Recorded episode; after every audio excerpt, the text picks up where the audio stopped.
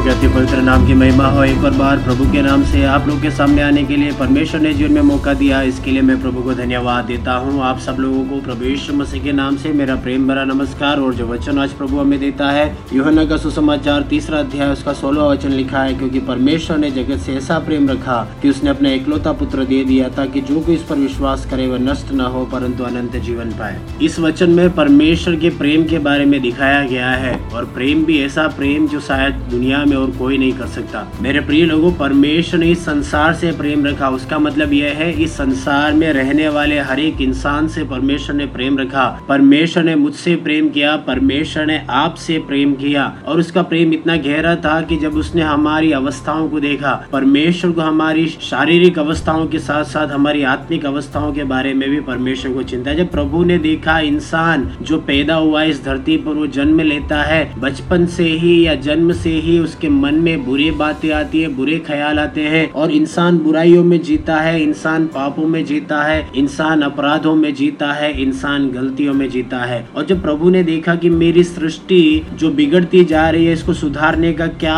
हल है, क्योंकि परमेश्वर यही चाहता है कि सब लोग प्रभु के उद्धार में आए, ऐसे में परमेश्वर ने अपने इस सृष्टि को बचाने के लिए अपने इकलौते पुत्र प्रभु यीशु मसीह को इस धरती पर भेजा, जिसमें पाप नहीं था, जिसमें अपराध नहीं था, जिसमें गलती नहीं थी, जिसमें कोई खोट नहीं था। उस यीशु मसीह को जो उसका खुद का बेटा, अपनी स्वयं की संतान को प्रभु ने इस धरती पर भेजा, ताकि धरतीवासी, अर्थात आप और मैं, उसके ऊपर विश्वास करें और हमारे पापों से नजात पाए। हाल पापों से छुड़ाने का अधिकार केवल और केवल परमेश्वर के हाथ में है, केवल और केवल प्रभु यीशु मसीह के हाथ में है। और वो केवल उन्हीं को उद्धार दे सकता है, उन्हीं को छुटकारा दे सकता है, जो उस पर विश्वास करता है। मेरे प्रिय लोगों, जो हमारा मित्र है, जो हम पर विश्वास करता है या हम जिस पर विश्वास करते हैं, हम उसके लिए सब कुछ करने के लिए तैयार होते हैं। वैसे ही परमेश्वर ने भी अपने बेटे को भेजा कि जो कोई उस पर विश्वास करे, वो उद्धार पाए, वो छुटकारा पाए, वो अपनी अवस्था में से नजात पाए। और फिर लिखा है जो कि किस पर विश्वास करे वो नष्ट ना हो, लेकिन अनंत जीवन पाए। अब अनंत जीवन पाने का एक एक तरीका है। हम जिस प्रकार की ज़िंदगी को जीते हैं, मेरे प्रिय लोगों, उस ज़िंदगी के आधार पर शायद हमारी ज़िंदगी में गलतियाँ हैं, हमारी ज़िंदगी में अपराध है। तो इन अपराधों और पापों के बोझ को लेकर हम कभी स्वर्ग राज्य में नहीं जा सकते, परमेश्वर के पास हम कभी नहीं जा सकते। हर एक इंसान जो इस धरती पर जन्म लेता है, मरता है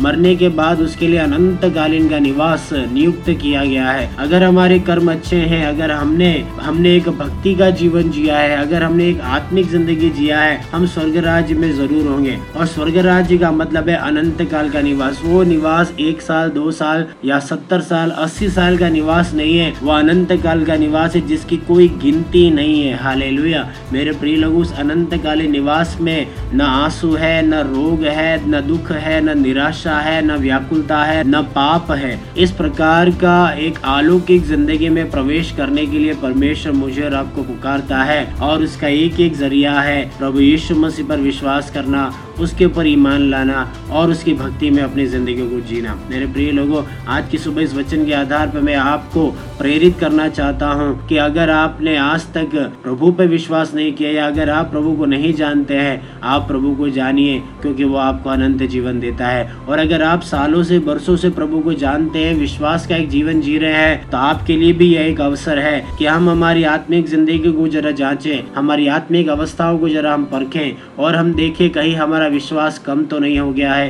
कहीं हम हमारे विश्वास से पीछे तो नहीं हट गए हैं, कहीं हमारे अंदर भी कोई निराशा, दुख और व्याकुलता घर तो नहीं बना गई है। ऐसे में मेरे प्रिय लोगों, वचन के आधार पर मैं कहना चाहता हूँ, उस यीशु मसीह पर भरोसा रखें, उस यीशु मसीह पर विश्वास करें, देखो वो सब कुछ नया करने जाता है। सब कुछ वो अच्छा करता है। हाले और जब वो अनंतकालीन निवासों में हमें लेकर जाएगा, मेरे प्रिय लोगों, उसमें प्रवेश करने के हम योग्य ठहरे। हाले मैं आपके लिए प्रार्थना करना चाहूँगा।